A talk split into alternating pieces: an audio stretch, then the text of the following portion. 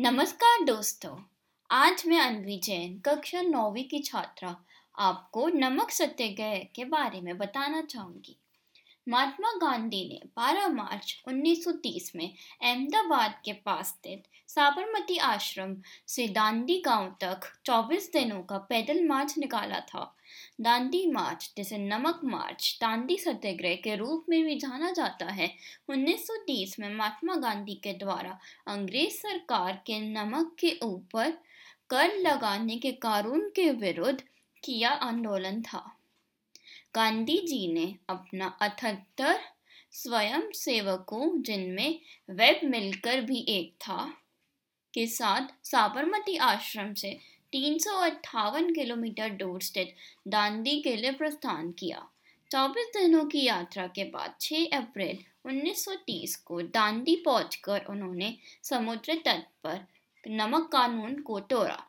महात्मा गांधी ने दांडी यात्रा के दौरान सूरत धिंडौरी वांझ, दमन के बाद नवासी को यात्रा के आखिरी दिनों में अपना पड़ाव बनाया था। नवसारी से दांडी का फासला लगभग तेरह मील का है। बता दें कि भारत में अंग्रेज़ों के शासनकाल के समय नमक उत्पादन और विक्रय के ऊपर बड़ी मात्रा में कर लगा दिया था।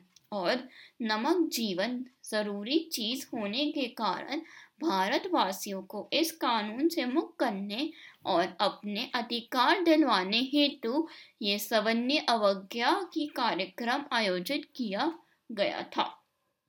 कानून भंग करने के बाद सत्याग्रहियों ने अंग्रेज़ों की लाठियाँ खाई थी, परंतु पीछे नहीं मुड़े थे। इस आंदोलन में कई नेताओं को गिरफ़्तार कर लिया। ये आंदोलन पूरे एक साल चला और 1971 को गांधी इरवन समझौते से खत्म हो गया।